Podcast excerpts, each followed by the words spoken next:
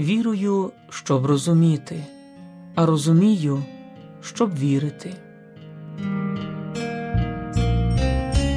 Читання з Катехизму Католицької церкви. Прости нам провини наші, як і ми прощаємо винуватцям нашим. Так звучить п'яте прохання Господньої молитви. Про це ми читали минулої зустрічі і сьогодні продовжуємо. Це прохання дивовижне. Якщо б воно містило лише першу частину речення «Прости нам провини наші», воно могло б посередньо міститися у трьох перших проханнях молитви Господньої. Йдеться про те, що жертва Христа складена на відпущення гріхів. Однак, згідно з другою частиною речення, наше прохання тільки тоді вислухане, коли ми спочатку задовільнимо цю вимогу. І про це ми почитаємо з вами сьогодні. Як і ми прощаємо винуватцям нашим. Це слово «як» не є єдиним у супроводі Ісуса. Читаємо від 2842 номера Катехизму Католицької церкви. Тож будьте досконалі, як Отець ваш Небесний досконалий, читаємо в Євангелії від Матея, чи в Євангелії від Луки, будьте милосердні, як і Отець ваш милосердний. А Євангеліст Іван проголошує: «Нову заповідь даю вам, щоб ви любили один одного, як я був, полюбив вас». Зберігання заповіді Бога неможливе, якщо це розуміти як зовнішнє наслідування божественного взірця, читаємо далі в катехизмі. Мова ж іде про нашу живу участь у святості, милосерді і любові Бога, яка лине з глибини серця. Лише дух, яким ми живемо, здатний зробити нашими ті самі устремління, які були в Христі Ісусі. Таким чином стає можливою єдність прощення, коли ми прощаємо один одному, як Бог у Христі нам простив. Отож, як навчає катехизм, християнська молитва доходить аж до прощення ворогам. Вона змінює учня відповідно до образу його вчителя. Прощення – це певна вершина християнської молитви. Дар молитви може бути прийнятий лише серцем, яке узгіднене з Божим співчуттям. Прощення свідчить також про те, що в нашому світі любов сильніша від гріха. Мученики минулі і сучасні дають це свідчення про Ісуса. Прощення є головною умовою примирення Божих дітей з їхнім Небесним Отцем і людей між собою.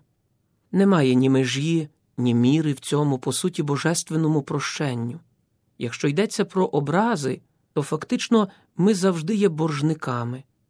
Не майте жодних боргів ні у кого, крім боргу взаємної любові, проголошує апостол Павло у своєму посланні до римлян. Отож, сопричастя Святої Трійці – це джерело і критерій правдивості всяких взаємовідносин. Воно входить у наше життя в молитві, особливо в Євхаристії.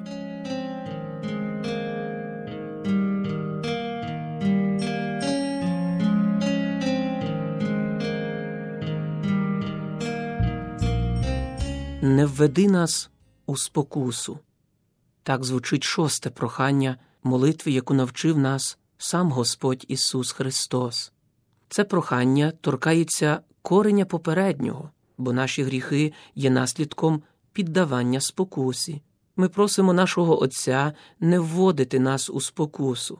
Важко перекласти одним словом грецький термін, який означає «не дозволь увійти в», «не дай нам пасти у спокусу».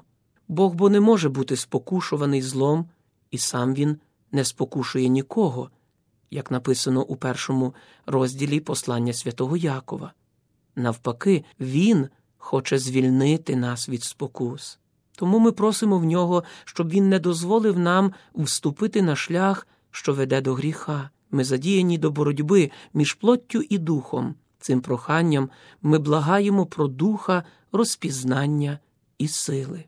Святий Дух, читаємо далі від 2847 номера, нам дає розпізнавати між випробуванням, необхідним для зростання внутрішньої людини чи для випробування чесноти та спокусою, яка веде до гріха і смерті. Ми також повинні розрізняти між тим, щоб бути спокушеним та піддаватися спокусі.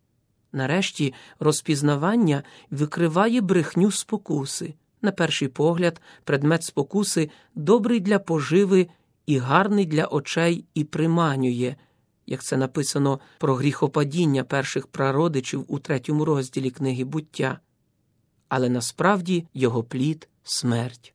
Про прохання «І не введи нас у спокусу» ми почитаємо ще наступного разу.